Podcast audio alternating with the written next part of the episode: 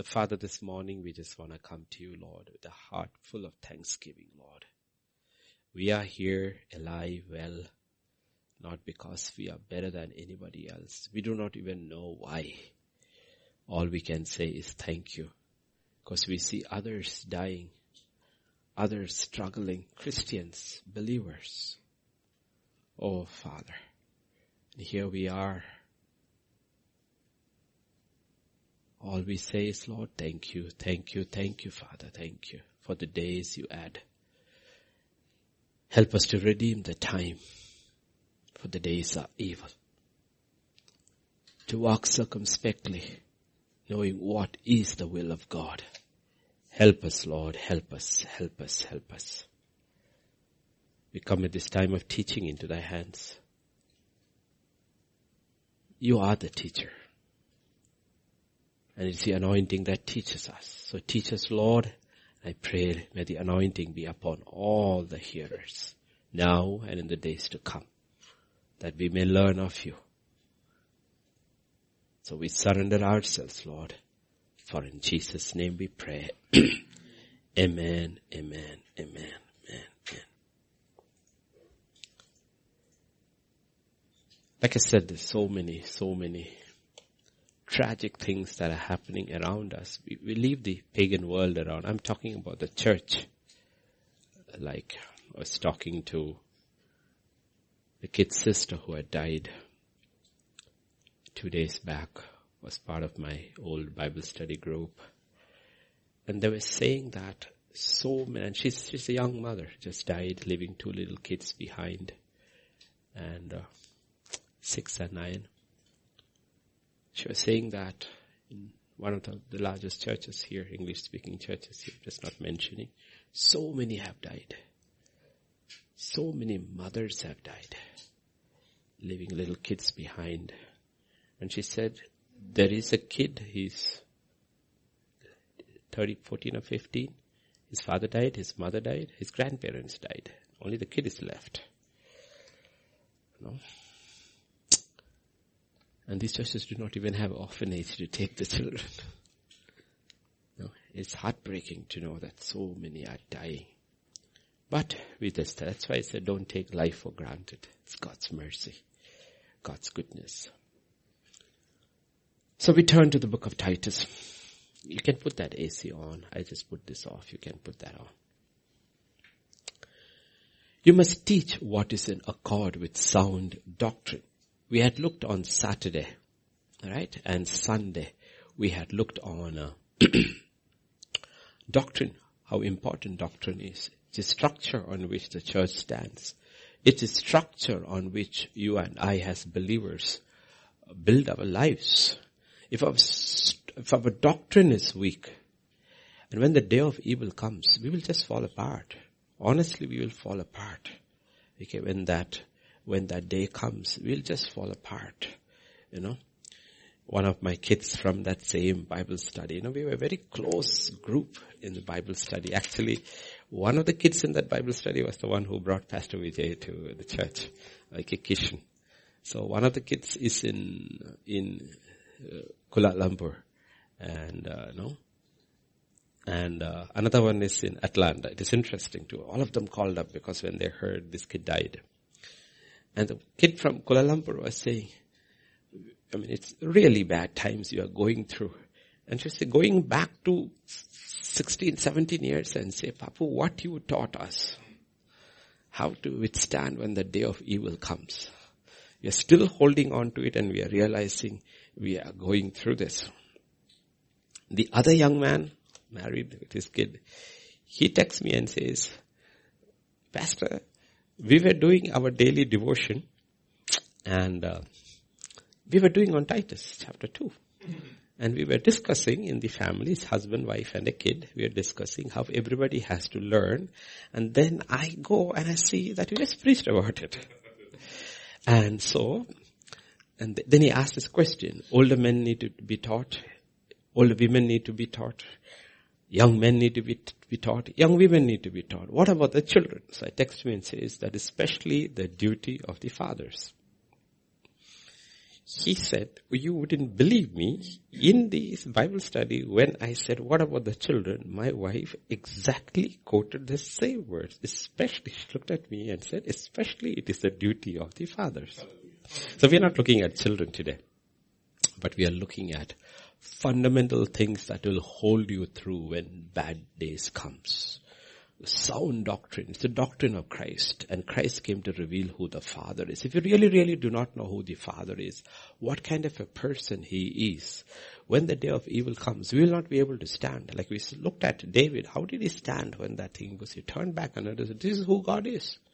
God is a God of severity, but God is also a God of kindness. And if we repent and turn back, what we experience is not severity, what we experience is kindness.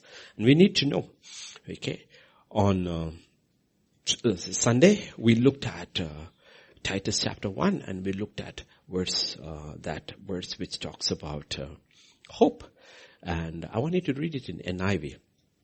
Paul, a servant of God and apostle of Jesus Christ for the faith of God's elect and the knowledge of the truth that leads to godliness, a faith and knowledge resting on the hope of eternal life, which God who does not lie promised before the beginning of time and at his appointed season, he brought his word to light through the preaching entrusted to me by the command of our Savior. And we saw this is an incredibly loaded three verses. Okay? What is the purpose of it? That we further, we grow in faith. We grow in the faith of God's elect. Second, faith and knowledge are not contrary. True knowledge and faith goes together. It's a false knowledge. Run away from it. And there is something which is known as true knowledge. Faith and knowledge go together. So Christians are not anti-intellect. Okay? We, unless we know true knowledge, we cannot love God with all our mind. So the purpose of preaching is that it causes us or induces us, in us faith and the knowledge of God. If you come to the next verse, next verse, 4. Oh, sorry, Titus. Uh, we'll go in that order. Okay.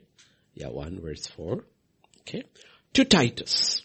It is written to Titus. These are personal letters which are so good, so loaded that God made it scripture. So these are a few letters you shouldn't feel embarrassed and embarrassed about reading somebody else's mail. You're allowed to read Paul's letter to Titus because it has become scripture. Imagine somebody's personal letter becomes scripture, how loaded that letter is. So he's writing to Titus, my true son in our common faith, grace and peace from God. Okay. So if you look at it, he's writing to Titus. Now we know about Paul's companions. We know about Luke. We know about Timothy quite a bit. And one thing we remember about Timothy is the faith he got from his grandfather, mother and grandmother. And about also he's a very timid, fearful character. We know about Demas. One thing we remember Demas is that Demas loved the world and went away. Okay. Then we talk about the others who gave Alexander the coppersmith. We know who gave him a lot of trouble. Okay. But if you look at all the people who worked along with Paul, Titus seems to be his right hand man. What we call in English his troubleshooter. If there was a very difficult issue in any of the churches, he couldn't rely on Timothy because Timothy would buckle under pressure. He couldn't rely on Demas because probably he knew this guy where he would end up he wasn't sure. Luke, he would, wasn't sure what medicine he would prescribe. So, Titus was his man of the hour. Okay? We first hear him mentioned in Paul's letter to the Corinthian church. The assumption is this, okay, this is the assumption, theological assumption, that there is a major crisis in the church in Corinth. Okay, we know there's a major crisis in the church in Corinth. Uh, he must have sent Timothy. But Timothy is too young and too fearful. It didn't work out well. So he sent Titus. And Titus handled it well. So he wrote second Corinthians epistle, the second epistle to the Corinthians and sent Titus back with it. much we know about Titus. Actually, much we know about Titus is from Paul's letter to the Corinthian church. He mentions Titus eight times. Okay. If you look at Second Corinthians, it's very interesting. Chapter 2, verse 12 and 13. now when I went to Troas to preach the gospel of Christ and found the Lord had opened a door for me. Okay, you know this is the man full of zeal. A door opens, he will rush through. Door doesn't open, he will try to break it down because he is full of zeal. But look at what he writes. I still had no peace of mind. It's the only time you see he's been given a pulpit, but he's not so into about preaching. You know why? Because about Titus. I still had no peace of mind because I did not find my brother Titus there. So I said goodbye to them and went on to Macedonia. So you need to understand how important for Paul Titus was. Okay, he said, you know, God opened a door for me, but I couldn't find Titus over there. So you know what I did? I left and I went to Macedonia. I went to Macedonia. And look at chapter, uh, same chapter, um, epistle, verse, uh, chapter 7 and verse 5. Okay, when he goes, when we came to Macedonia, the body of ours had no rest. This body of ours had no rest. But we were harassed at every turn. He says, you know what? Persecution, every turn. Conflicts on the outside. Fears within. I'm being buffeted outside and inside. Because remember, this is all new, new mission ground. Not a single Christian has ever stepped into these places. He's going like Abraham, going without knowing where he's going. What is the reception? And then what does he say in verse 6? But God who comforts the downcast comforted us by the coming of Titus. He says, you know what? Titus brought so much comfort. He came there. And not only by his coming, but also by the comfort you had given him. He told us about your longing for me, your deep sorrow, your ardent concern for me, so that my joy was greater than ever. He says, you not only that, first, one side of Titus is comfort. Because I'm alone here, but I have all these companions, but they're all dead books. And Titus comes, you know, something comes, you know, okay, I have Titus with me. And Titus, the coming of Titus was comfort. On top of that, he brought me the report from Corinth. It was a mess. He's fixed it. It's done. And he told me about the way you cried out, your repentance, how you received the word, your love for me. He says, you know what? The comfort of seeing Titus and the comfort, the news that Titus brought.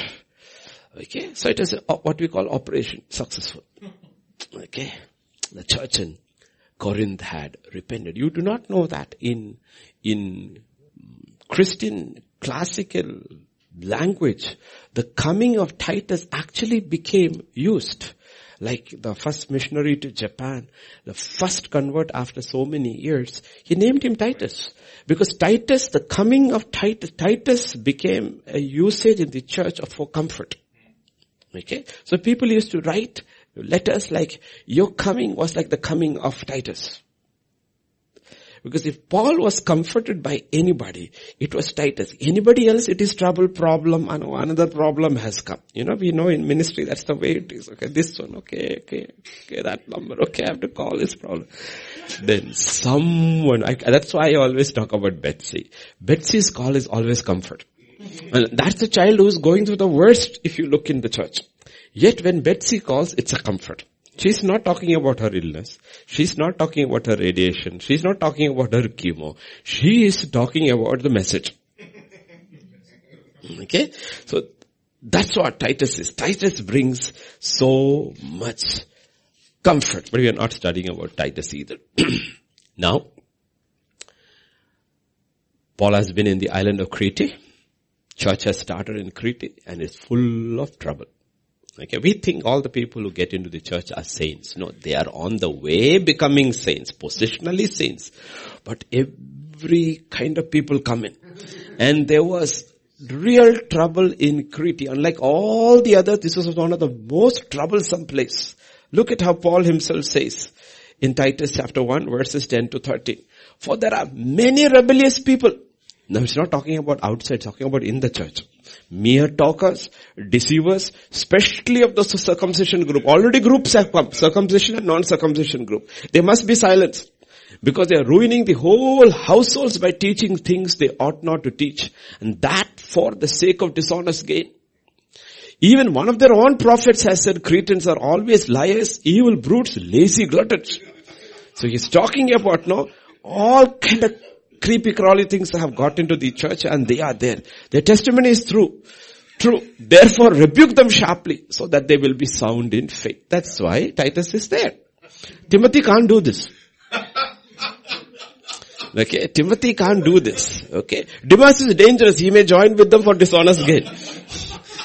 okay, so you need to realize we need, we need troubleshooters. God needs troubleshooters. Who can God rely? Who is both firm and gentle, who will not buckle under pressure, whom God is. You need to realize God needs uh, what you called, everybody is in the army, but everybody is not in special forces.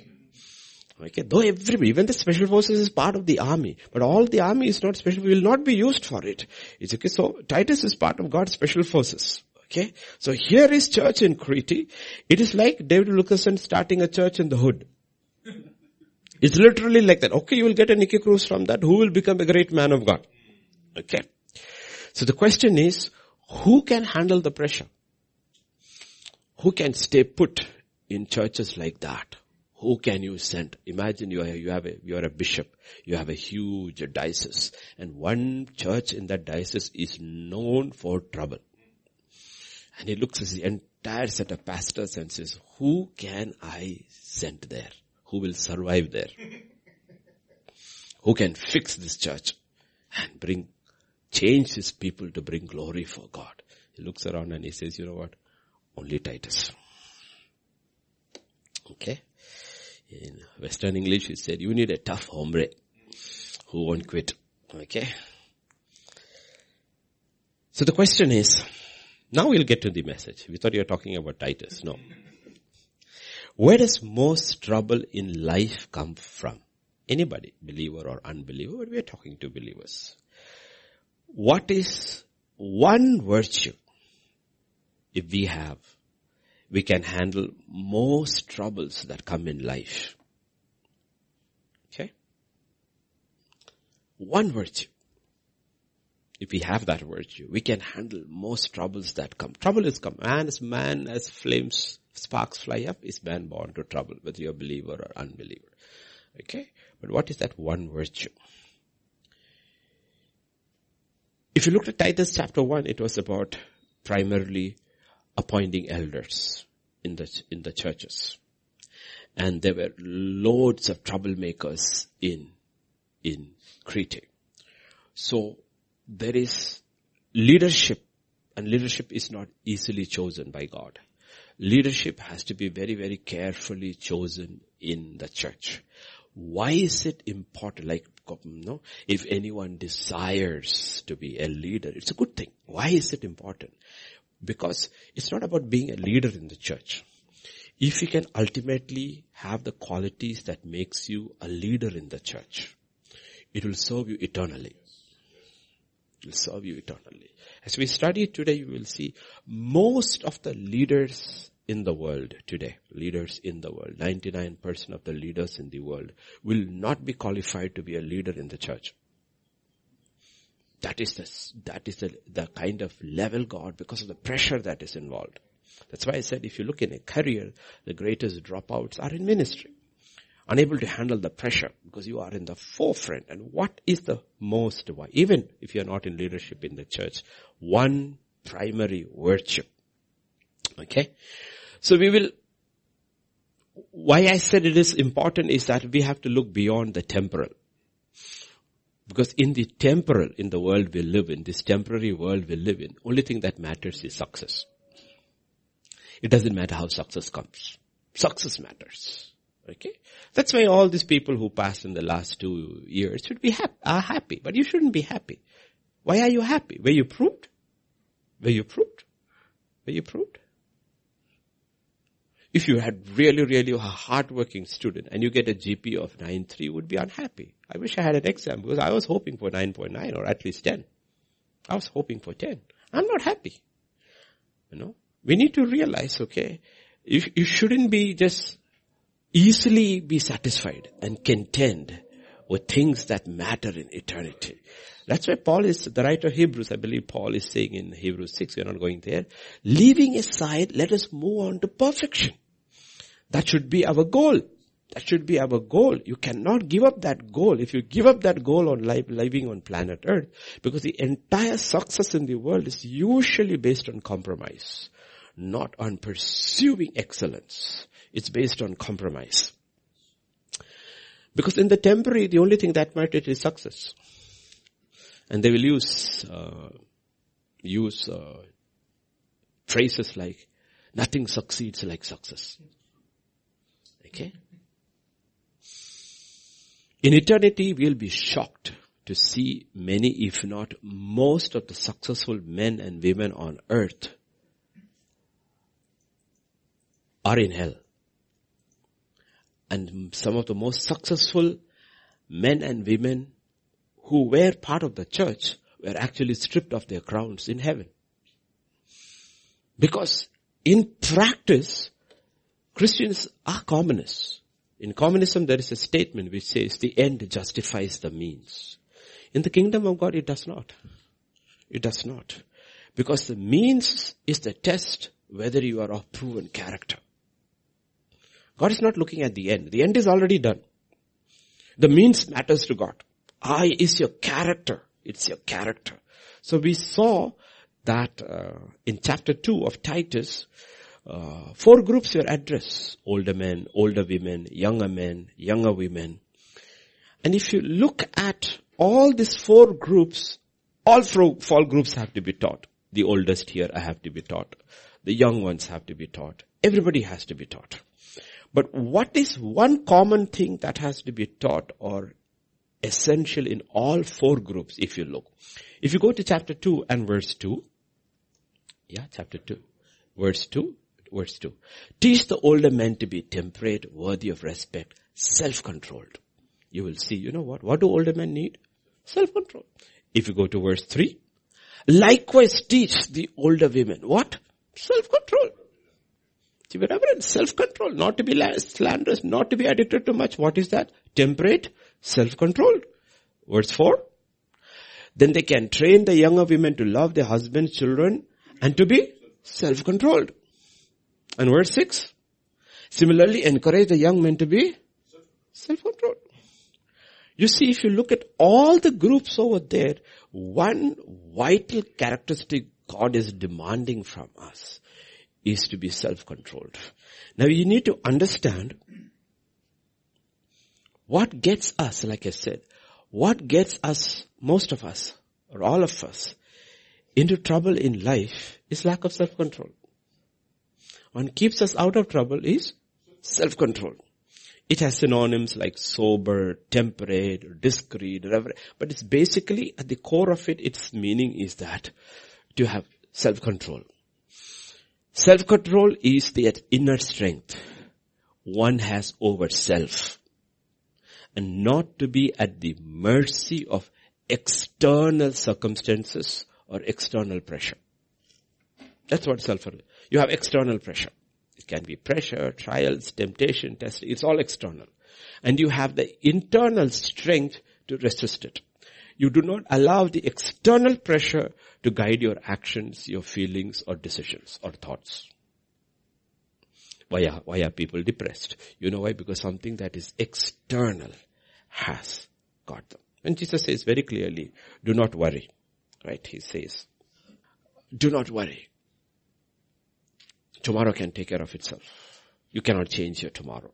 But worry about tomorrow is causing today anxiety. Okay? Be anxious for nothing.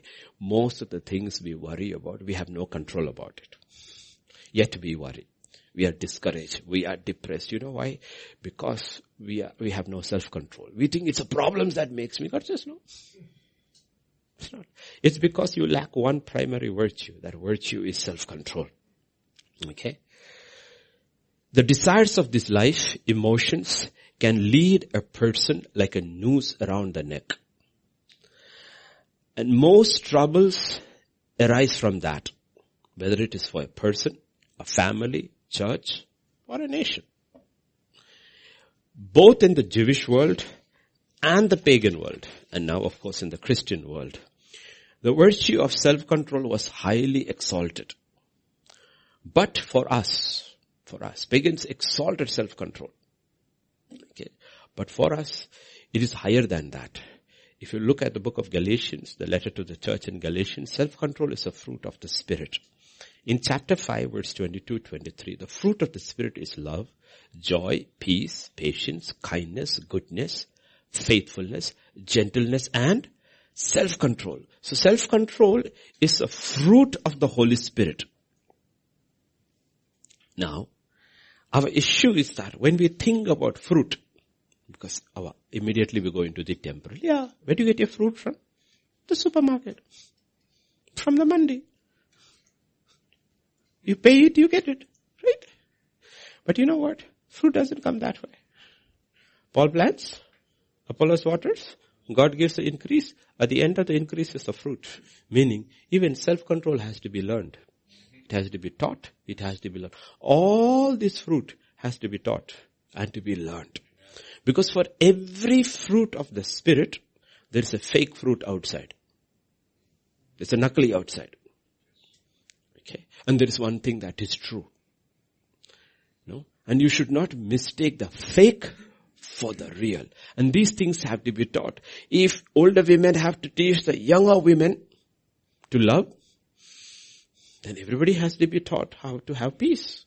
How to have love. What is true love? What is true peace? What is true patience? What is true kindness? What is true goodness? What is true faithfulness? What is true gentleness? And what is true self These things have to be taught and these things have to be learned. These things have to be learned. Okay?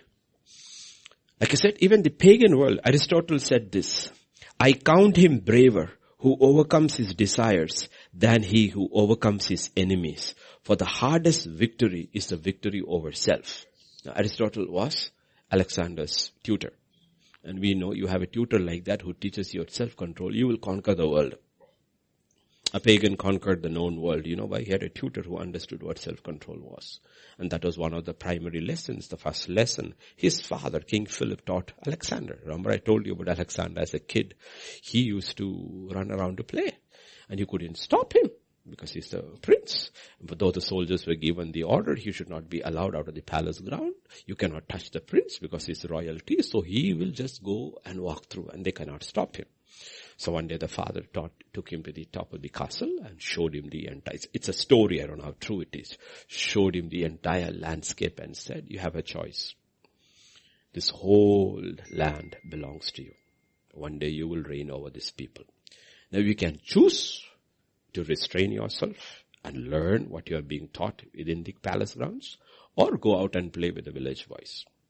Once he saw that, after that, nobody had to close, close the gates or try to stop him. He restrained himself because he understood the purpose. Now that was for a, for a secular temporary purpose. At the age of 33 he was dead. And when he died, one of his last words was that when you take my briar, my coffin, leave my hands out. Let the world see that I gain nothing. I'm going with nothing. Okay? Okay. But we are being offered something much greater and higher than that. And that's what God is talking about. If Aristotle, Plato, and Socrates, in that, not in that order, Socrates, Plato, Aristotle were the greatest Greek philosophers, Seneca, Okay, this is stuff I studied in MA. Was the greatest of Roman philosophers. Rome, Roman age comes after the Greek. And this is what Seneca said. To master oneself is the greatest mastery. Okay. But before any of these people said it, in Proverbs 16 verse 42, God had said to, through a man who had no self-control. Better a patient man than a warrior a man who controls his temper than one who takes a city. Okay. So, even Gentiles understood these virtues, but God had already spoken. What is this great, great thing? Hmm? Great thing is self-control. But the virtue of self-control has to be taught and we have to be willing to learn it. To master one's appetites or one day our appetites will master us and we will end to the level of an animal. End to the level of an animal. Even animals have better self-control than most humans. Have you noticed sometimes if you see National Geography, you see the lion lying over there and all the other animals wandering around him? Absolutely not bothered. You know why? Because they know he's eaten. And they know he will not kill if he's not hungry.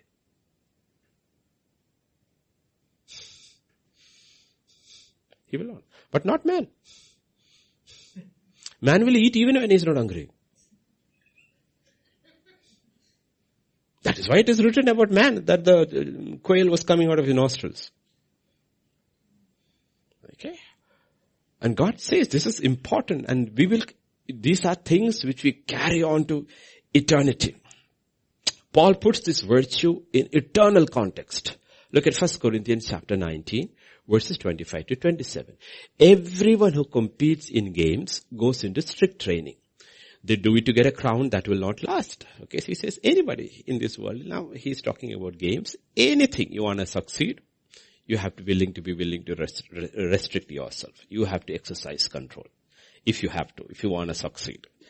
But what do people all do that? They to get a crown that will not last. But we do it to get a crown that will last forever. Therefore, I do not run like a man running aimlessly. I do not fight like a man beating the air. No, I beat my body, make it my slave so that after I have preached to others, I myself will not be disqualified for the prize. So what is he talking about? He's distinguishing between two things, the gift and the fruit. He says, I have a gift. And because of the gift, the gift operates, the anointing operates, I can get people into the kingdom. I can have an incredible church. I can have a great ministry. But because I did not inculcate the virtue of self-control, on that day I lose my reward. But those rewards are not, it's not given to you according to your works. It's first given according to your character. First character, then works. In this world, it doesn't work that way anymore. It is works. They are not worried about your character. They are not worried about your character. It is true. Let me ask you something. At the end of the Second World War, what happened to all those brilliant Nazi scientists? They were all taken. Who were they? Wicked, evil men. Absolutely wicked, evil men. Where did they all disappear? Both American and Russians took them. And gave them a very comfortable lifestyle. Because they wanted their brains. It didn't matter, their character didn't matter. Okay. And the same thing true. Here too. Everywhere. Your character is irrelevant. If you are skilled, if you are good, okay, that's all it matters. But not in the kingdom of God. So that's what he's talking about. So we have to understand the distinction between a gift and the fruit.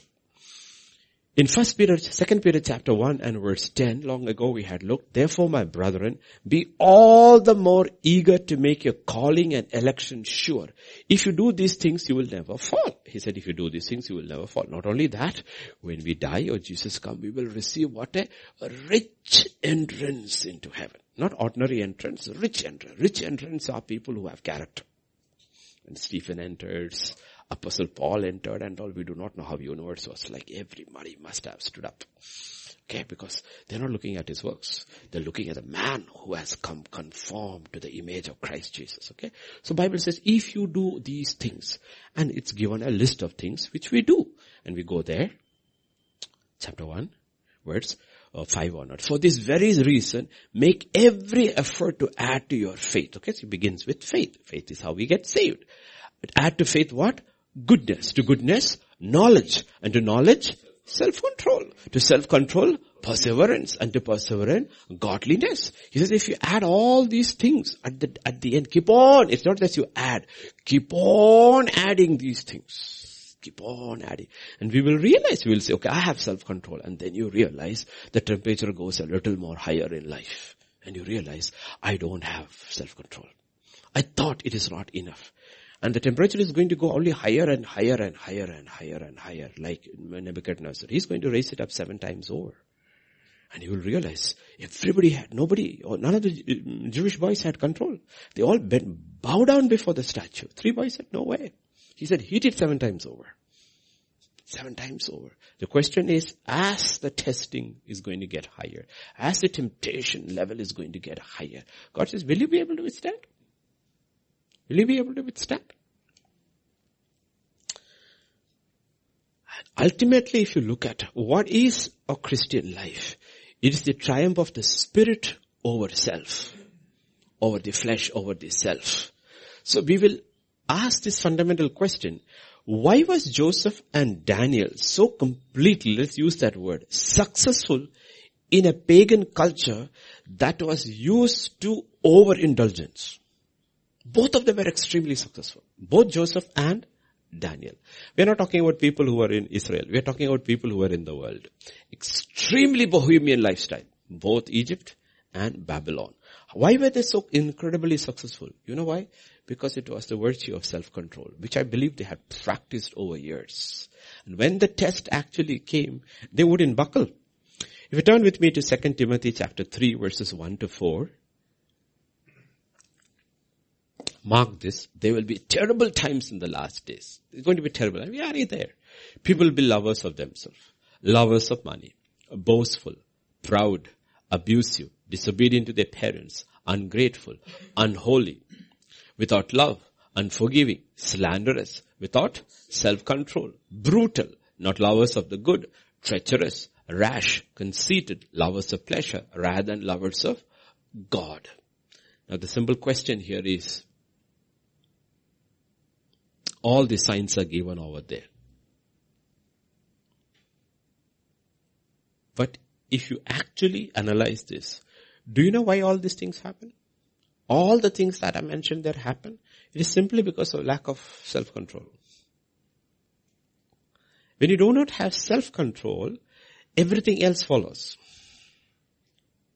See, if we looked at Galatians 5, 22, 23, right? You had love, peace, yeah, kindness. You had an entire list. That's first thing Sunday school children are taught to memorize. You go over there. I want to show you something. I know we have to learn this, but sometimes it is just in our head. It is not permeating into our soul. Galatians 5. We have joy, peace, patience, kindness, goodness, faithfulness, gentleness. And what is the seventh one put over there? It is, it is not that it is seventh, it is, it is the nut that holds the rest in place. If your self-control goes, your love will go crazy. Your joy will go out of the bottle.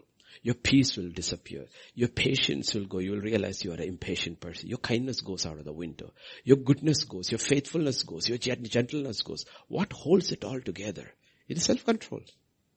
Self-control. Okay, self-control. And like when you talk about one of the fundamental lessons children as they grow up, children, they are either made or destroyed when they are young. Now when Pastor Vijay was talking about the grinders last Sunday for the youth and all, no, you see, I'm telling your children, a lot of things are learned when you are young. If you do not learn these things when you are young, let me tell you, it will take a miracle for you to learn when you are older. It is almost impossible. Almost impossible these disciplines. I'm not saying it is not possible. You will have to be willing to pay that price. To beat your body and your mind to shape.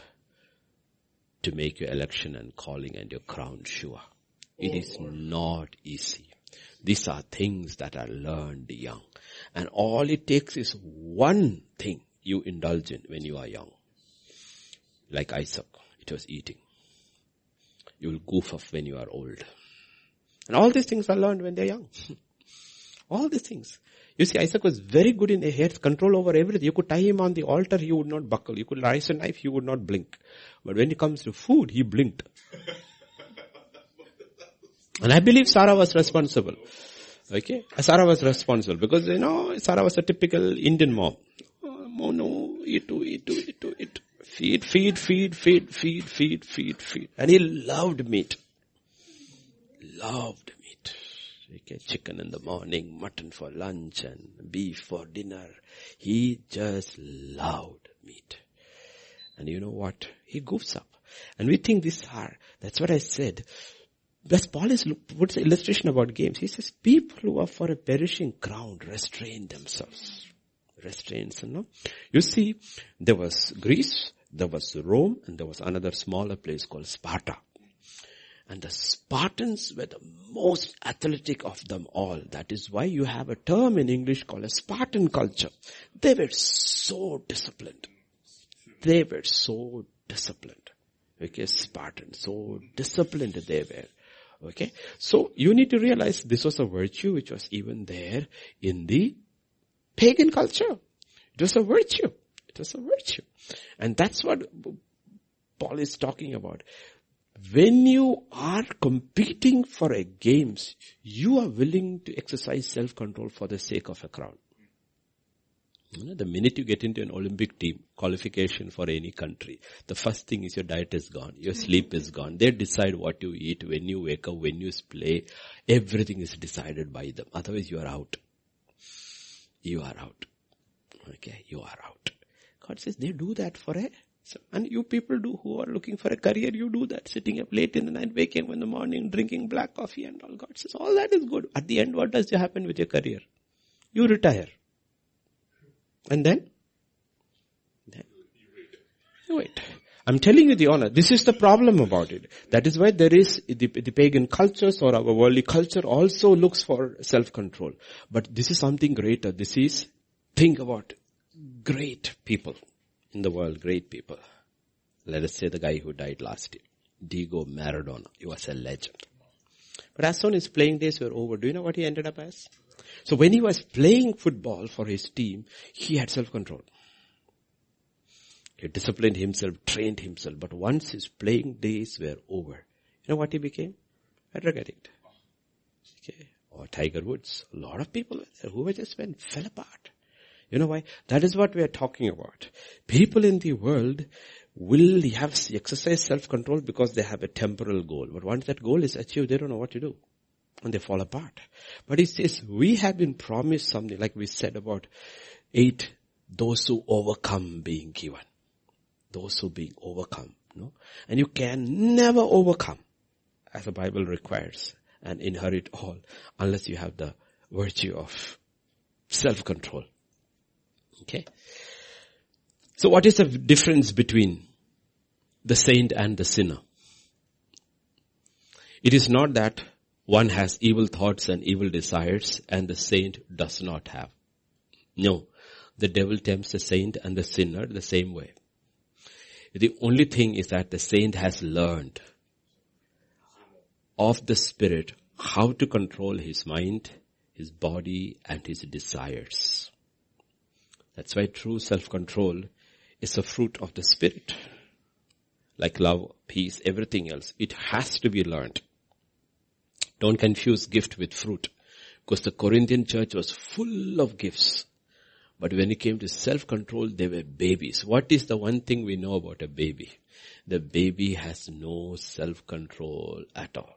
It cannot even hold its bladder. You know that? Absolutely. It doesn't matter whether it is at home or in church, in the public place. It has no control, no self-control at all. When it is hungry, when it is thirsty, when it is wet, you realize what is a baby? It gives us great joy, but one characteristic of a baby is that the baby has no self-control. And you need to realize the church in Corinth has no self-control at all. If you look at Titus 1 verse 5, why is he sent to Crete? The reason I left you in Crete was you might straighten out what was left unfinished and appoint, okay, this is, uh, okay, it's okay, uh, straighten out, basically meaning KJV, NKJV will say, bring order. Okay. Order and self-control, I remember. If you don't have self-control, you don't have order. Why don't people have order in their lives? Because they don't have self-control. You cannot have order without self-control. If you have order, you have self-control. Even while sitting over here. How many years have sat under GTC teaching? And if you do not know how to control your mind to listen carefully without missing a word, you still haven't learned. One of the foundational things of teaching in the church is first to have control over your mind, that your mind doesn't wander here and there. You're right. That's why we classroom teachers will look at the eyes of the students. Okay. And the expression on the face. Why are you smiling when there is no joke? what are you smiling about? Huh? What are you smiling about? Okay. Order and self-control goes together. You cannot all have order without self-control. Okay. Turn to First Corinthians, right? The church full of gifts and absolutely no self-control. Verse chapter 14, verse 32. The spirits of prophets are subject to the control of prophets. For God is not a God of disorder, but of peace. So please understand this. The Holy Spirit will teach us to exercise self-control. He will not control us. He will not control us. He will not do that. Then our, my free will is gone. No. He says, I will teach you. You have to be taught how to exercise self-control. The spirits of the prophets will think, oh, sub, you would have loved it. The spirits of the prophets are subject to the control of the Holy Spirit. He says, no, you're on control. You're on control. Because a lot of people say, I couldn't stop because the Spirit, God says, no, no. You, you. You lost control. You lost control. It had nothing to do with me, he says. Because the Holy Spirit actually wants us to teach us to exercise self-control. Exercise self-control. Because he is not a God of disorder, but is a God of peace. He wants order. He doesn't want disorder. We cannot have order without self-control. Wherever self-control goes, you will see disorder comes in the life of a person, of a home, a church, institution, whatever. And verse 40, the Bible says, everything should be done in a fitting and orderly way. What is that? How does it come? It comes from self-control. Okay. So that's why he said, I have to write to you like babes. You are babes, you are carnal. What is the reason? You're full of gifts. That's why I said, that's what Paul is very, very careful to distinguish between gift and with fruit. And self-control is a fruit of the Holy Spirit and all the fruit of the Holy Spirit has to be taught and to be learned. It doesn't come automatically. You have to labor at it. You have to labor at it over and over and over and over and again. You have to labor. It doesn't come automatically. We think the fruit comes automatically. God says you have to be taught how to love. You have to be taught how to stay in peace in the middle of turmoil. You have to be taught how to be patient in the midst of provocation. You have to be taught to be kind to unkind people. You have to be taught how to exercise control over so that your circumstances and the outside situations do not determine your reaction, but you determine your reaction to all the outside situations. No. Otherwise you are a slave. You are not a, you are a slave. Okay. And understand the meaning of self-control, okay? It is one, not to do the things which one ought not to do. Two, to do the things which one ought to do. You need self-control for both. Because there are a lot of things which you, which you, which you know you ought to do, but you don't want to do it. You don't feel like doing it. Who wants to wake up at 3.30 in the morning? Hmm? Who wants to wake up in the morning? There's nobody. Even the most self-controlled man doesn't want to wake up in the morning. But he wakes up. Wakes up. Okay. okay. Who wants to wake up and uh, pray every day in the morning? There are two different, that's another message. One is called duty. The other is called desire. Where duty fails, desire takes over. A desire for God.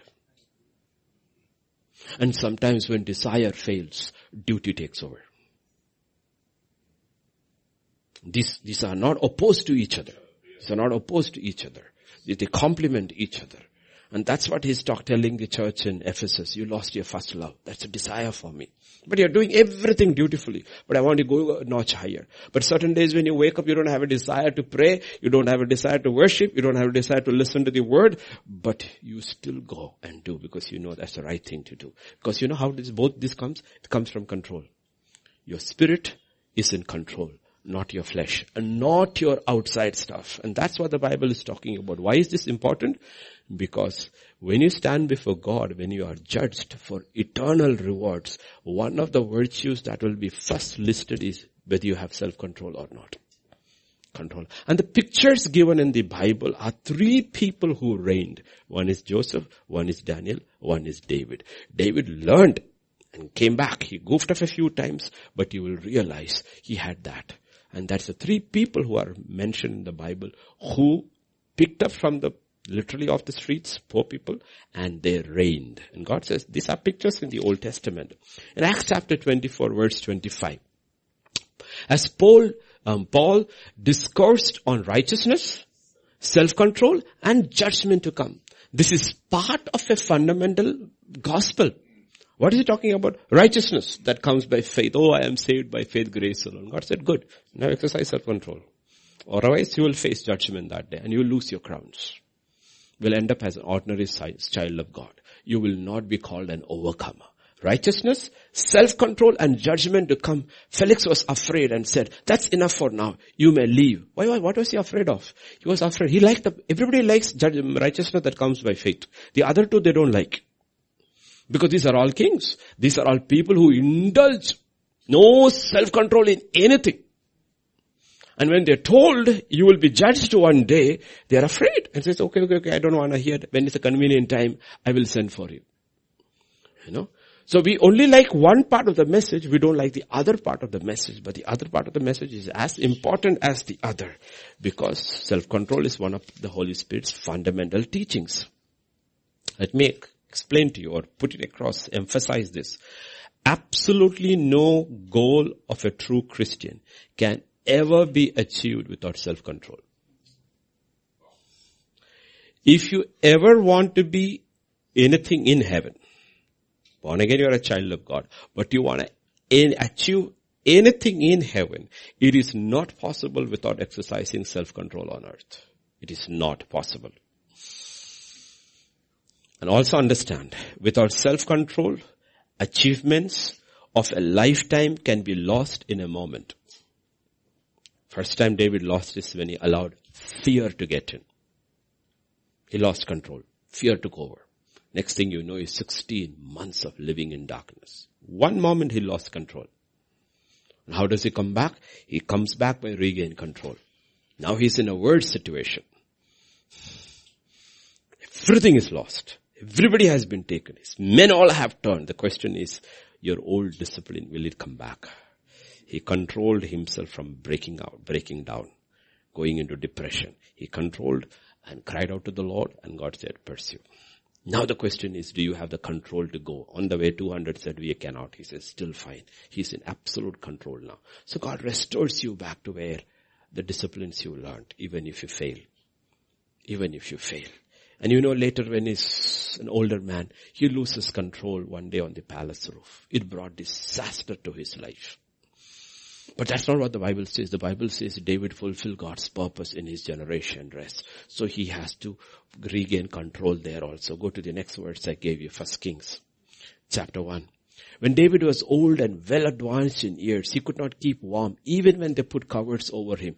So his servant said to him, let us look for a young virgin to attend the king and take care of him so she can lie beside him so that our Lord the king may keep warm. They searched throughout Israel for a beautiful girl and found Abishag a Shunammite and brought her to the king. The girl was very beautiful and she took care of the king, waited on him, but the king had no intimate relationship with her. You see, he has regained his control. You see, Bathsheba was beautiful. Now he's got a very young, beautiful girl sleeping next to him. He's got control. He said, I'm not going to goof up. I'm running for my crown. I'm running for my crown. I goofed up. I'm going to regain. I'm going to mess up towards the end. That's why he finished well. So whether you started well and running well, continue. If you've fallen, come back. These disciplines have to be learned. Otherwise it will destroy us. Okay. A man was uh, in a shopping mall coming with his shopping cart and there was a child in the shopping cart screaming and he kept on saying, uh, keep calm, Albert, keep calm, keep calm, Albert, keep calm, keep calm. And there was a lady who was also in the line with him following and he kept on saying, keep calm, Albert, keep calm. And the child was throwing a tantrum, screaming. So finally when he checked out, the lady was behind and he said, sir, I really admire you for being patient with little Albert. He said, no, Albert is me. He's telling himself, don't lose it. Stay calm. Child will get over it. Don't make an ass of yourself in public. You can handle it. Keep calm. Keep calm. No? What's the lesson?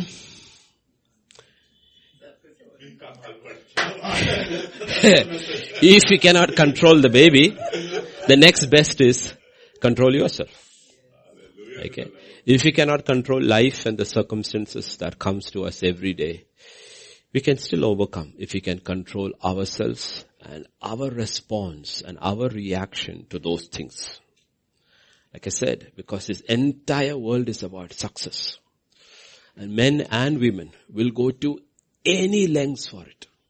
Even unmentionable violence and dishonest gain for success. And most of the leaders in the secular realm, politics, any industry, I'm telling you, would be disqualified from handling, holding a position in the church. Do you remember for waiting on the tables, they said pick up seven men who are full of the Holy Spirit and with wisdom. When you're full of the Holy Spirit, you have self-control. It is not like here, eat here. Eat here.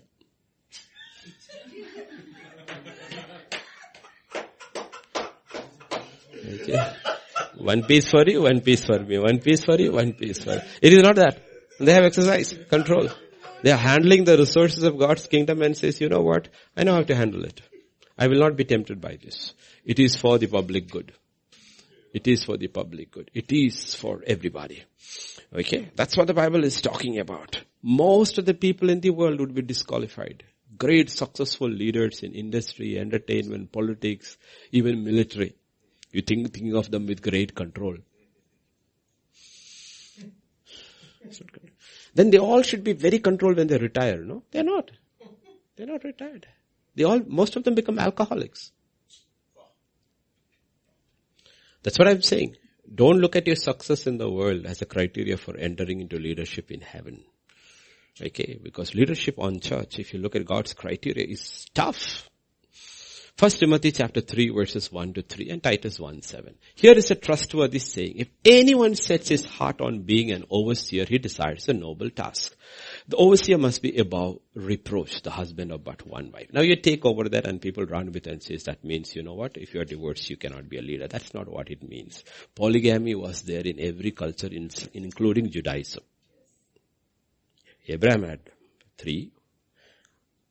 Jacob had four. And it was there. If you look in the Bible, there is no words against polygamy. Except by saying it was not like that in the beginning.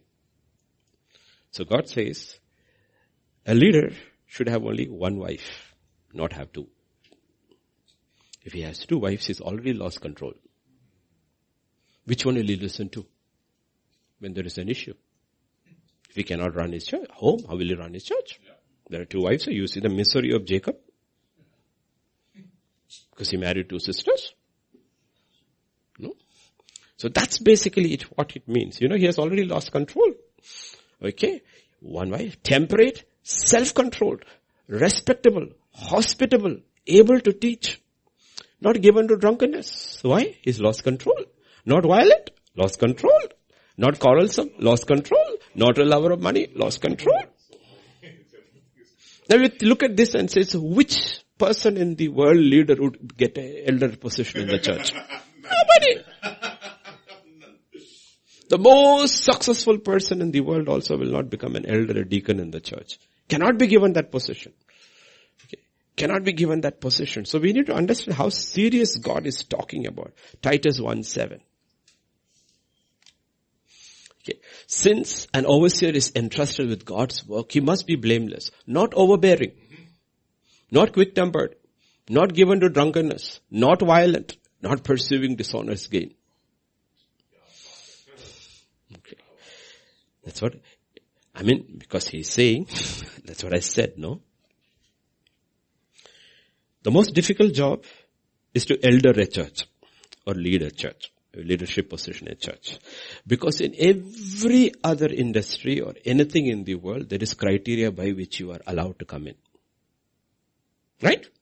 Not in the church. You're saved by faith. Every, that's what the unclean thing, that sheet that came down with all kind of creepy crawly things. There is no criteria set over there. You should be disciplined before you come to church. No. You should be not an alcoholic. No. You should not be, you know, a prostitute get in, drunkard get in, liar get in, thief get in, every crew get in. You're saved by faith. And you have to take care of them.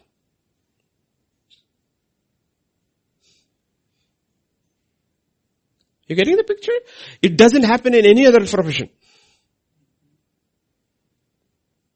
Every other profession criteria is set.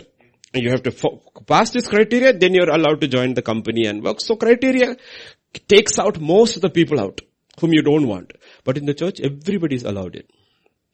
And a leader is appointed. What is a leader? He has to have this standard where you have the most irritating set of people, but be gentle.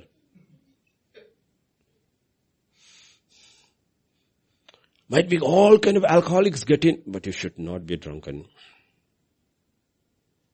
You should not be angry. You should not get upset. That is why self-control is put over there, high in the list because of the nature of the people who get saved and come. Like I said, you Self-control is one, you should not do the things you should not, ought not do. And you should also do the things which you are supposed to do. What does the Bible says? He should not be violent, but he should be gentle. One is negative, the other is positive.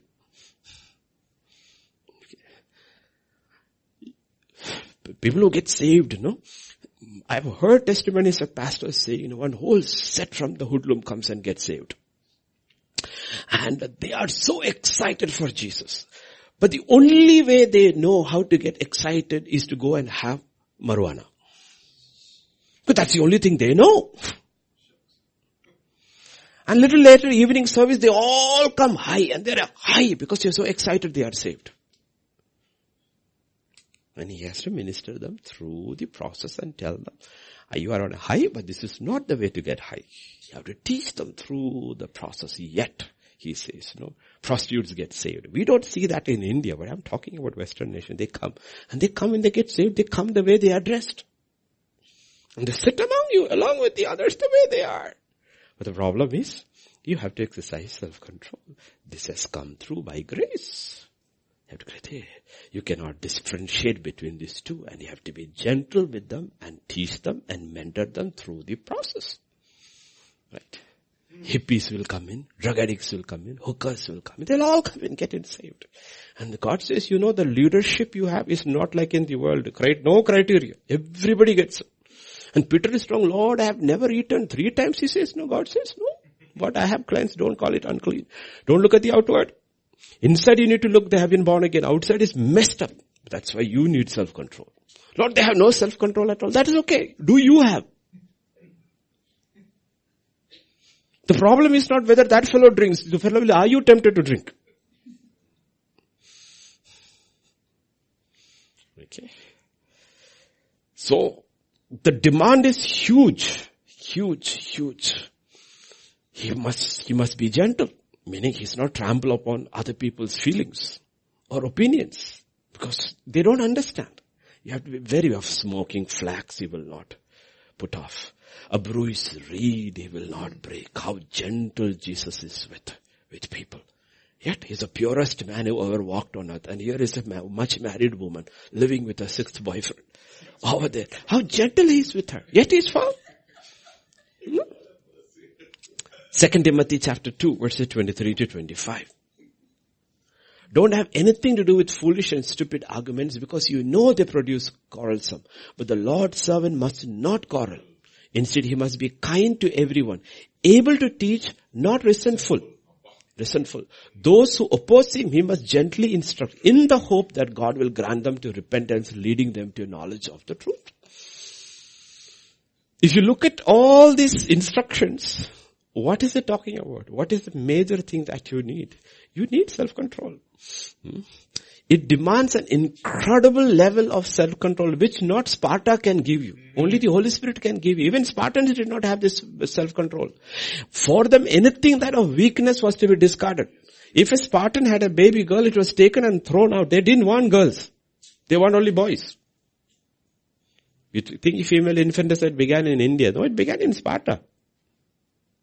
Anything that was considered weak was to be neglected and to be thrown out, to be discarded.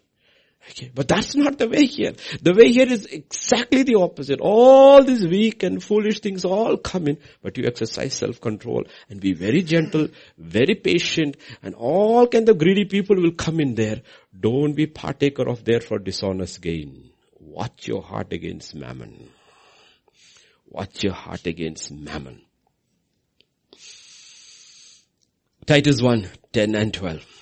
I gave you the, this thing, the, the church. For there are many rebellious people, mere talkers, deceivers, especially of the circumcision group. They must be silenced. For that you need to be self-controlled. How to be tough with the tough and how to be gentle with the gentle. Because they are tough, you don't back off. Oh, I cannot handle it. And because they are gentle, you, because they are very weak, you can't be weak either. Because everybody has to be taught the same virtues. So Titus is the only guy. I said Titus is Paul's troubleshooter. Timothy can't handle this. Demas can't handle this. Luke can't handle this. Only Titus can. And Titus handled Corinth church and brought order over there. And he says, I'm very happy. So when there is an issue in Crete, he says, I need to go. I'm putting you here in charge. This is the most difficult church you will ever have. And you're going to handle it and straighten them up. And the first thing you have to do is in this motley crowd, you need to find elders who have self-control. Put them in charge. No? You have to learn how to handle both. So basically God is telling, is Paul is telling, the Holy Spirit is telling, it doesn't matter how successful a Christian man may be in the world. The question is, if he wants to be into leadership in the church, does he have self-control? Can he handle crisis when it comes? Look at Matthew chapter 4 and verse 1. Jesus was led by the Spirit into the desert to be tempted by the devil.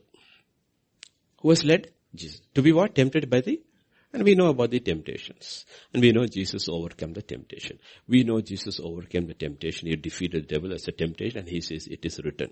Let me tell you the other side. You know how he overcame? Because of self-control. It is absolutely because he was tempted by food and he was hungry. He said no. He was tempted by possession. I will give you the whole world. He says no. He said he was given fame. Jump down. He said no. He said no. And that is what the Holy Spirit was saying. Son, you had 30 years of training unknown. Now I want to know whether you have the self-control to assume the leadership in the church. First test is that. Can you assume leadership? I'm going to put the church into your hands. You're going to be the head of the church. Do you have the self-control to be a leader in the church? The leader in the church. The leader in the church. And he won. He won. He won. No. Because once we lose control, we come under another force. Another force almost always is evil. Oh, that's a principle in James chapter 1, 19 and 20. My dear brothers, take note of this. Everyone should be quick to listen. How can you be quick to listen? Only if you have self-control. Slow to speak. How can you be? Only if you have self-control. Slow to become angry. You need even more self-control. For a man's anger, what does man's anger mean? Loss of control does not bring about the righteous life that God desires. You know why the righteous life that God desires does not come us? Because we lose control. We lose control. In there, in the place of anger, you can put anything there of excess. Anything there. Pick anything. You put it over there. It does not. Excess of anything. Anger is excess of temper. Okay? Anything of excess over there will not bring the righteousness of God. Whether it is work or whether it is rest. Whether it is food or whether it is eating. Whether it is pleasure or whether it is pain. Excess of nothing produces the righteousness of God. That is where self-control comes. Please understand the balance in the kingdom of God. We are not called to be sadhus, sages and ascetics. Okay? That was a false teaching of religion, including Christianity. Self-denial is cultish. Because we also have to enjoy the legitimate pleasures God has given us in moderation. Okay? Self-control, abstain, lawless pleasures. Be moderate in lawful and legitimate pleasures. Paul has very clear instructions about it. because saint has liberty. 1 Corinthians 10:23. Everything is permissible, but not everything is beneficial. Everything is permissible, but not everything is constructive. We have the liberty. Doesn't mean you can do everything.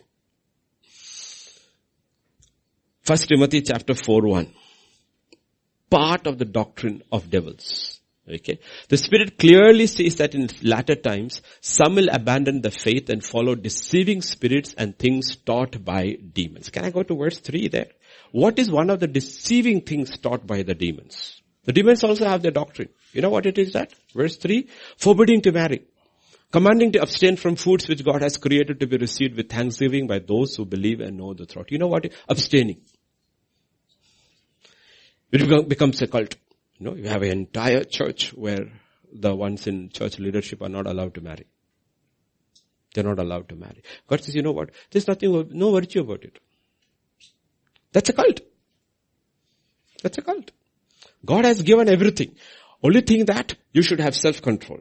When you abstain, no, I am not eating this thing. I only eat vegetables. I don't eat meat at all. I only drink water. I don't, if you make that into a law, you know what happened? That is not self-control. That's a cult. It's a doctrine of the demon. You need to know what moderation is. You know what moderation is. Okay. If you come to Jude chapter 1 verse 4, the other side, the doctrine of the devil. Okay. Certain men whose condemnation I have written about long ago secretly slipped in among you. They are godless men who changed the grace of God into a license for immorality. What is it talking about? You have taken grace, but you have no self-control.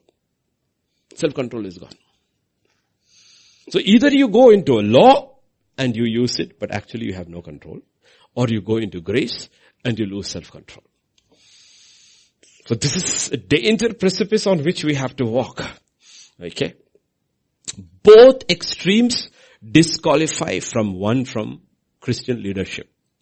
Let me tell you one thing so that you will get your ears perked up. If God cannot, God, not man, if God cannot pick you to be a leader in the church on earth, He, you will not be a leader for church in the kingdom to come. The training is here. The picking is there. So it does not matter if you were not picked to be an elder on earth. If you fit this criteria, you will be an elder in church, in heaven. That is why these things matter. These things are not written for temporary eldership on earth. This is written for eternal eldership in heaven. And the criteria is the same. So even if you never enter into a position in the church in your entire life and serve faithfully, it does not matter. The question is, did you have this virtue which was God was looking for? First Timothy chapter 3, 3 and verse 8. Not given to wine, not violent, not greedy for money. Not greedy for money. Verse 8. Moreover, he must have a good testimony among those who are outside, Let he fall into reproach and snare of the devils. Likewise, deacons must be reverent, not double-tongued, not given to much money, not greedy for money. Dishonest gate is KJV will use. The question is, the question is, how did you make your money? How did you make your money? How did you make your money?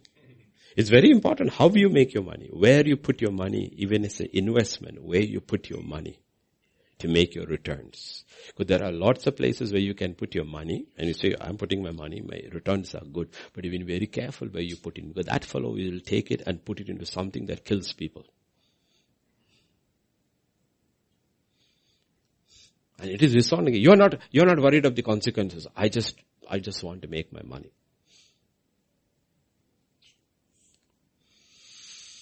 Okay. Tony Campolo, one of the famous writers, let me read to you something he said. Okay. It's beautiful what he says.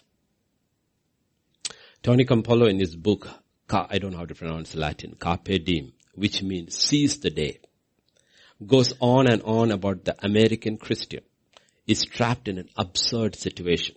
He writes, just think about last Christmas season. Your biggest problem was probably not figuring out where you would get enough money to buy presents for family members and friends. Instead, it was trying to figure out what to buy for people who had everything. The answer to the problem should have been self-evident. what you should buy for those who have everything is nothing. But you didn't have the guts to pull it off, did you? No. Instead you went up and down the aisles of department stores having anxiety attacks. Panic stricken. You stressed, searched, yeah, even prayed that somebody somewhere had invented some new thing that nobody needs. So you could buy them for people who have everything. This is not an absurd description of a reasonable world. It's a rational description of an absurd world. Now let's leave the American Christian. Let me ask this question. Do we really need most of the things which we buy? But don't we still buy it? You know why? Because we want to be conformed to the pattern of the world and not be conformed to the image of Christ. We have bought in and we do not have the self-control to resist, to say no. No. Yes, of all the economic ideas out there, capitalism is one of the best. But if you look at capitalism, even communists are capitalists at heart. The problem with capitalism is this. You need people to buy more things in more quantities. Things which they do not need. That means we end up working more to make more money and end up with less time for God and family. We end up working more to make more money, to buy more things which we don't need so that we actually end up with less time for God and for family and friends. We become slaves to the culture around us because we did not have the control to say no. Say no.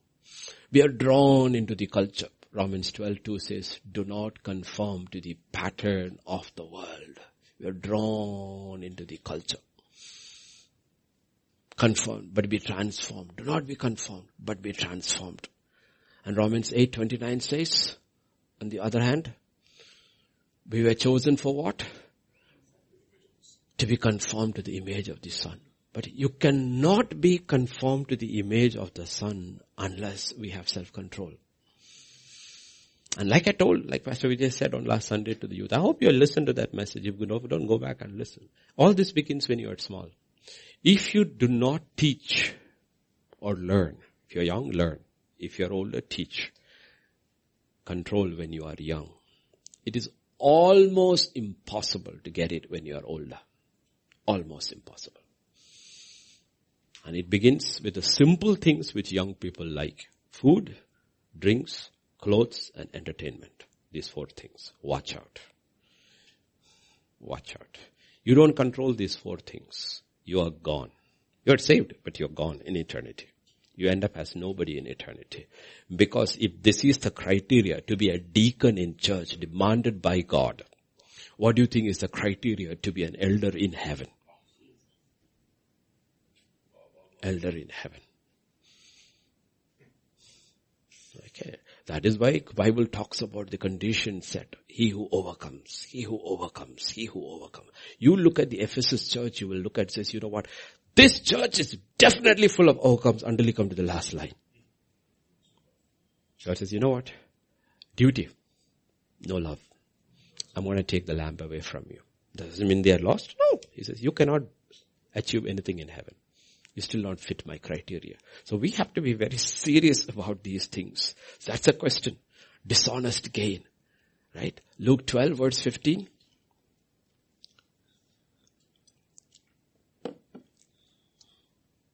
He said to them, take heed and beware of covetousness, for one's life does not consist in the abundance of the things he possesses. Right? But isn't that how you go? Now let's, let's talk about the young people sitting over here. Anybody? You're going to, you, let's say you start academic year. July 1st, everything is open, you go. No uniform. The struggle begins. That's why uniform was put there, basically to bring control.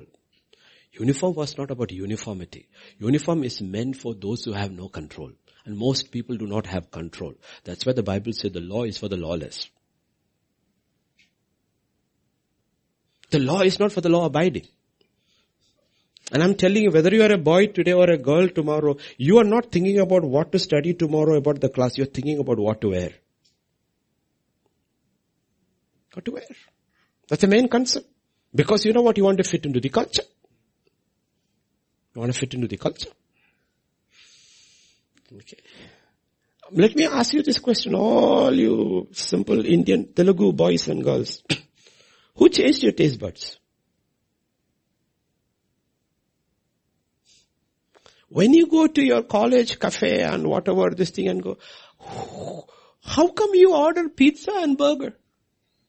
And not tomato rice?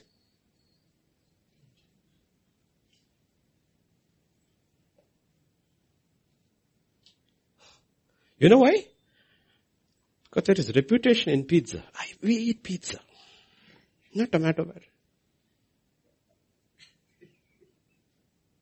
I'm talking to Indians. I'm not saying anything wrong in eating pizza. But I'm taking, are you eating it because it's healthy? You go to the canteen. The, the slate kind of thing is there. Tomato bath, 10 rupiah. Pizza, 55. You spend 55 when you can eat 10 rupees. Though you grew up on the 10 rupee thing.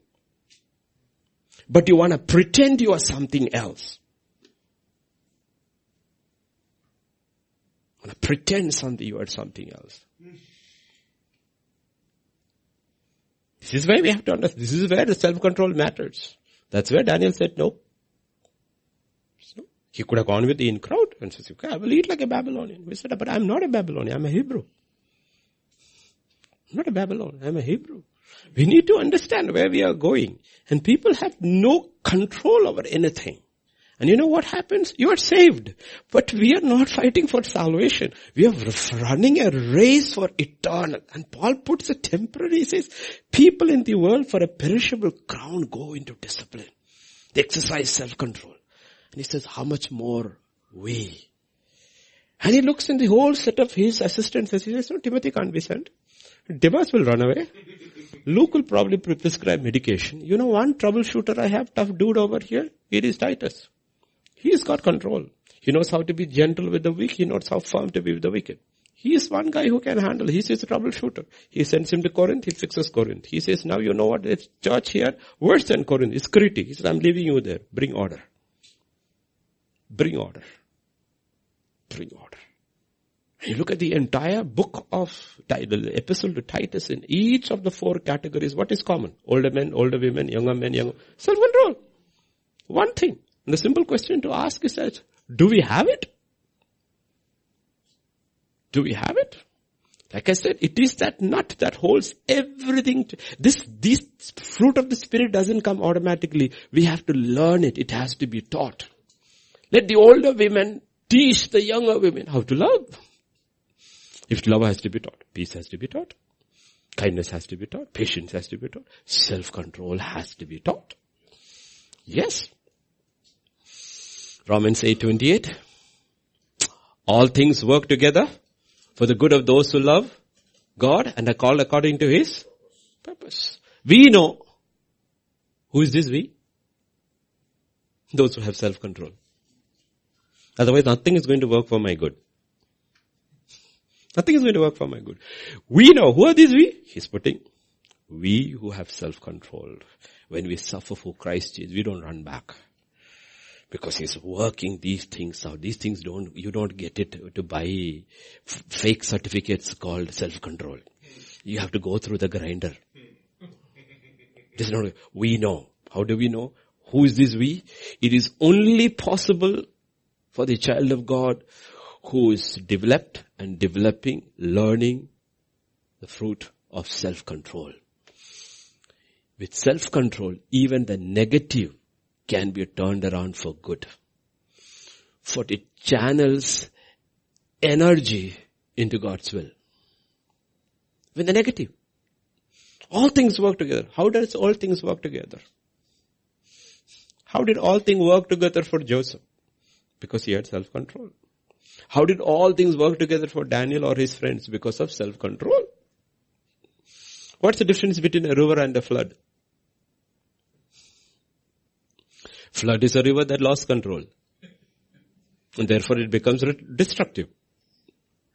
Yet if the same river is controlled, you know, the blessing it brings. Harida Telangana, isn't it true? In seven years Telangana has changed. honestly changed. It's become, literally become another Punjab. It's becoming the rice bowl of India. You know why? Because the rivers that were flooding, the water is being taken around and irrigating the whole thing. Okay. When the river overflows its bank, it's a river without control. All it brings is destruction. But when it is controlled, it brings a green revolution, it generates power, it can do a whole lot of things, and that's what God is talking about. Okay. And that is the power of self-control. Genesis 49 and verse 22, when he blesses, what does he say about one son who had self-control? Joseph is a fruitful bough, a fruitful bough by a well. His branches run over the wall. Why did he run over? What is the only thing, virtue you see about Joseph everywhere? He had incredible control. Incredible control. In Potiphar's palace, he's not in depression, he's got control. You know what? He's working well. And yet when he's tempted, he uses self-control to say no. He's thrown into prison, he's got control. He's working well. And when he ascended to the top place, he's got incredible control not to let that spoil him. Not let spoil him. The question, the simple question God is asking is, can I prosper you? Can I prosper you? I want to bless you. That's my desire. But God says, do you have the control to handle the blessings? Do you have? Any blessing. Any blessing. Do we have?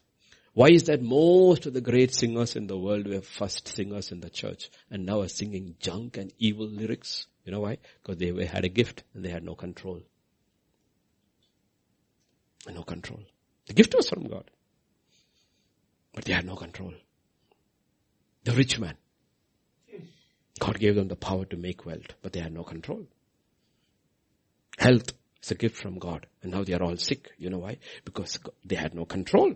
What to eat, what not to eat, how to sleep, how to rest, how to work. No control. And when we lose control, you need this is a primary thing. Because when you rule with Jesus for a thousand years, these are not kosher people you're going to rule over. These are unsaved, rebellious people who will still join with the devil a thousand years later. He says, can you rule over them? Have you ruled over yourself when you were on earth? Before I allow you to rule over others. All things work together for the good of those who love. Who are those people? These are people who have exercised this gift. So all you young mothers, you have small children, don't destroy them. Discipline them. You don't have to spank them. You don't have to do any one of those things. Only things, teach them early. How to eat, what to eat, how much to eat, when to sleep, when to wake up. You have to teach these things now. You don't teach those things now, it doesn't matter what else you teach. It doesn't matter where they go to study. If they do not have self-control, they are goners. But if you have self-control, everything in your life will turn around for your good. That's a principle in the Bible. As I close, let me give an illustration. It's about Thomas Alva Edison. It's an interesting illustration. He had this huge sprawling estate. The entrance estate was a very heavy gate. So you had to really push the gate to open, to come in. So one day one of his friends said that you are such a man, renowned man, everybody knows about you. Why do you still keep this old clumsy gate? He had a twinkle in his eye. He said, you come here. I'll show you. When you push this gate, do you see this thing attachment going? It turns a a motor kind of a thing. And when it turns the motor, when you open the gate and when you shut the gate, when you go back, it puts one gallon of water into my tank. So it does not matter whether you are my friend or my enemy. When you come to my house, you fill my tank.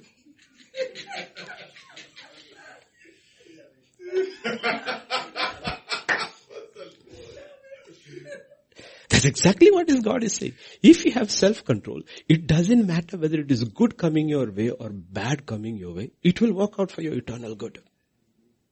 It will work out for your eternal good. See, we admire Joseph and Daniel and all, but we don't realize what made Joseph Joseph and what made Daniel Daniel. What was it? They were taught early to exercise something. Exercise control. And if you don't exercise control, whether it is over your tongue or your belly or your desires or anything, you know what will happen? Ultimately you lose. You don't lose your salvation. You lose your rewards. And Paul is absolutely clear about the gift and the character. He says, after having preached, he knows it's a gift.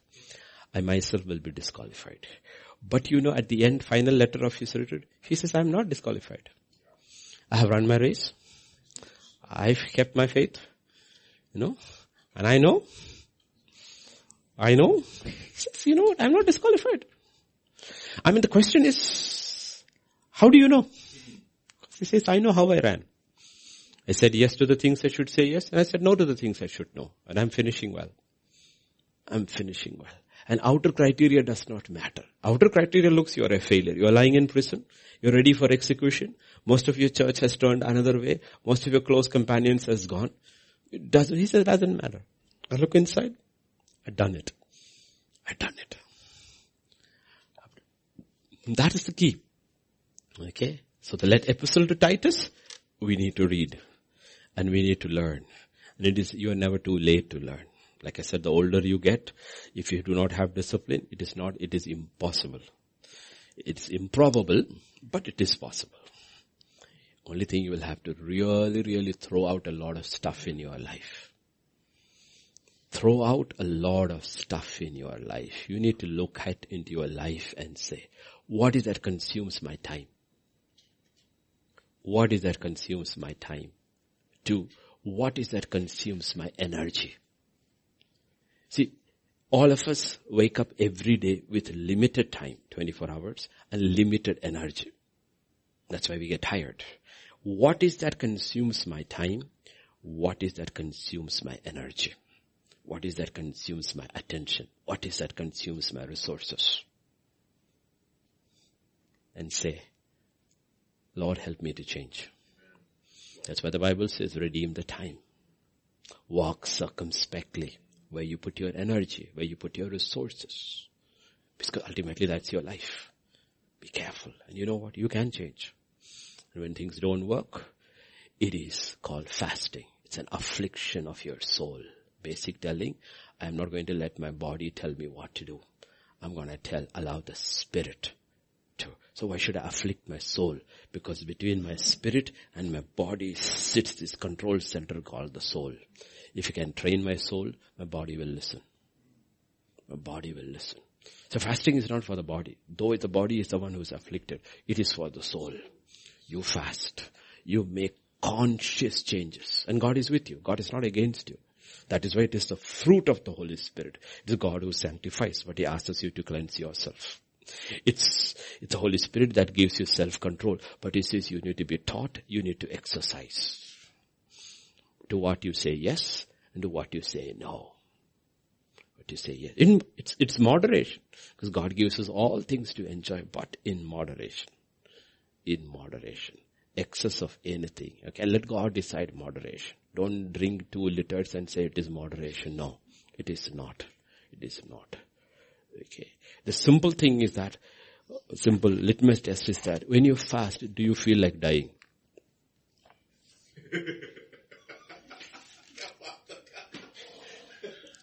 Now honestly, most Christians I have met cannot fast. One day it's as if they are already prepared their coffee and I'm going to die. Three days and all is a miracle. They cannot.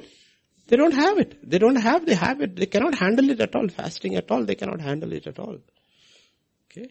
Or a Daniel fast. Think about a Daniel fast. You know, everybody knows what a Daniel fast is. No meat, dead, gone, finished.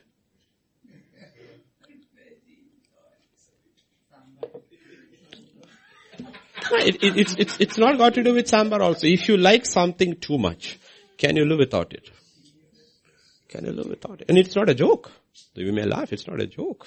These are little things that ultimately will decide. We talk about the revelations Daniel had. We study the um, books of Daniel, the Apocalypse and the Antichrist and the um, Son of God being cut off 70 week. Or nothing would have been there if he had no self-control. That is Romans, uh, Daniel 1.8. He purposed in his heart. That is control. Can you purpose in your heart and will your body obey is the question God asking. Or in Malayalam, the heart says, you purpose in your heart, body says, pora.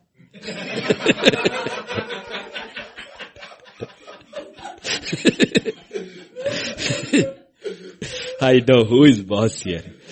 Okay. okay.